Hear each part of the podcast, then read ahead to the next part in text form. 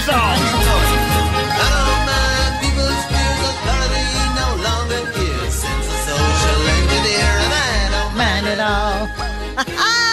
Yes, it is St Patrick's Day, and one of the most famous Irishmen ever, Sir Bob Geldof, he popped into our studios a few years back, and uh, I first saw Bob Geldof and the Boomtown Rats at Festival Hall. It was back in 1980 or 81, Yeah, I think about it was. yeah. And um, uh, when he popped into the studio, we asked him, "Look, Bob, how much has Brisbane changed?"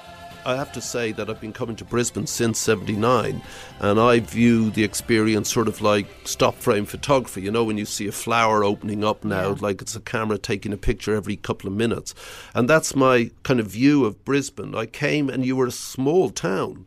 And I've been and I've played here and then gone out to Goondiwindi and done a B&S ball, you know, and stuff like that. And, uh, and, you know, and you come back in this giant gleaming city with fantastic restaurants, but you still got massive social problems. You're living on the edge of drought, you know, all the time and things like that. You mentioned the Boomtown Rats before, Howard. You, wouldn't have come together if you didn't want to do it, but you've been close to the members. They've been friends and helped you through certain areas of your life as well, moving into your house and things. Pete has always been my mate, the bass player. Unlikely because he's the only one from the countryside in Ireland, you know, w- whom we call bogmen.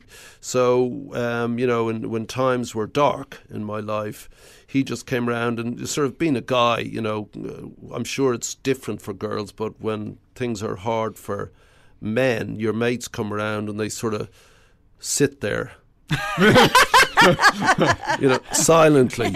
And, and sort of go, Well, from an article I read in Yeah. Uncut magazine, you didn't even know he was there for a year. I mean, I swear to you, like he was down in the basement. He'd brought this recording stuff. Said, if if you, because he has a stutter, if you ever uh, want to do anything, I'm downstairs. Okay, and there was this ghost in that. I kept hearing this noise downstairs, and another mate, Howard, would come along, and like I didn't, you know, you don't want to eat, and Howard sort of he's Jewish, so he became a Jewish mama, and would make me chicken broth, and um, you know, try and feed me. Another mate, uh, Paddy John McGuire, he's a BBC director. He dragged me back to Africa to get my mind off things, and, and made a film there. Uh, I think the girls do it differently. They seem to weep collectively and hug each other. The guys just start staring, into, raising their eyes to heaven silently, and after about three hours, they go home, and it works. You know. The ability to be able to walk up to world leaders. Authority is to be tolerated. The only way you earn respect is as a person. But because your position, don't think so, dude. You have to earn that. And position is a job. I mean, when we started to make it, I was back in Dublin in Bailey's, you know, which is written about in Joyce's books. And I was sitting there with a schoolmate at the bar. This fella came over. I knew you when you were nothing. You know, and I said, "Darling, I've never, I've always been something, Something. you know." And he said, "Come on, Craig, get up there." You know, it was too dangerous. And uh, the thing about authority, I've never wanted any power whatsoever. Never, never entered my head, you know, as something attractive. But we do need people who want to be powerful. We do need that sort of psychotic individual, um, because somebody has to want that to do the things that manage our society. The agents of change in our society are politicians. Therefore, whether you agree with their ideology or their party or their policies, you must engage with them. And you must engage with them on a level um, that's advantageous to them. So I'll only go to them on an African issue. I know a lot about it. I've been working on it 30 years.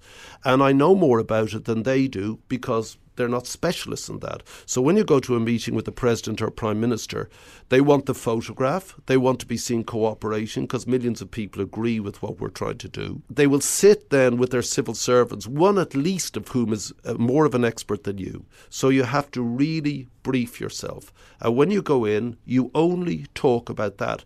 So I went through Africa with George Bush when he was president on the plane.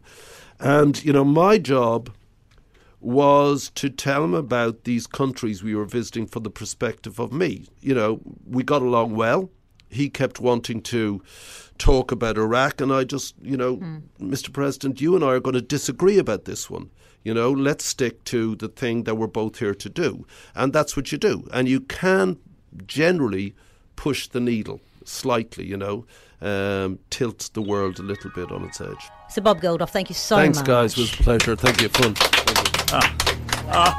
The legend Bob Geldof thanking us. That was a moment, wasn't it? It sure was a moment. Uh, on St Patrick's Day, one of the fam- most famous Irish people. Laurel, Gary, and Mark. Classic Hits 4KQ.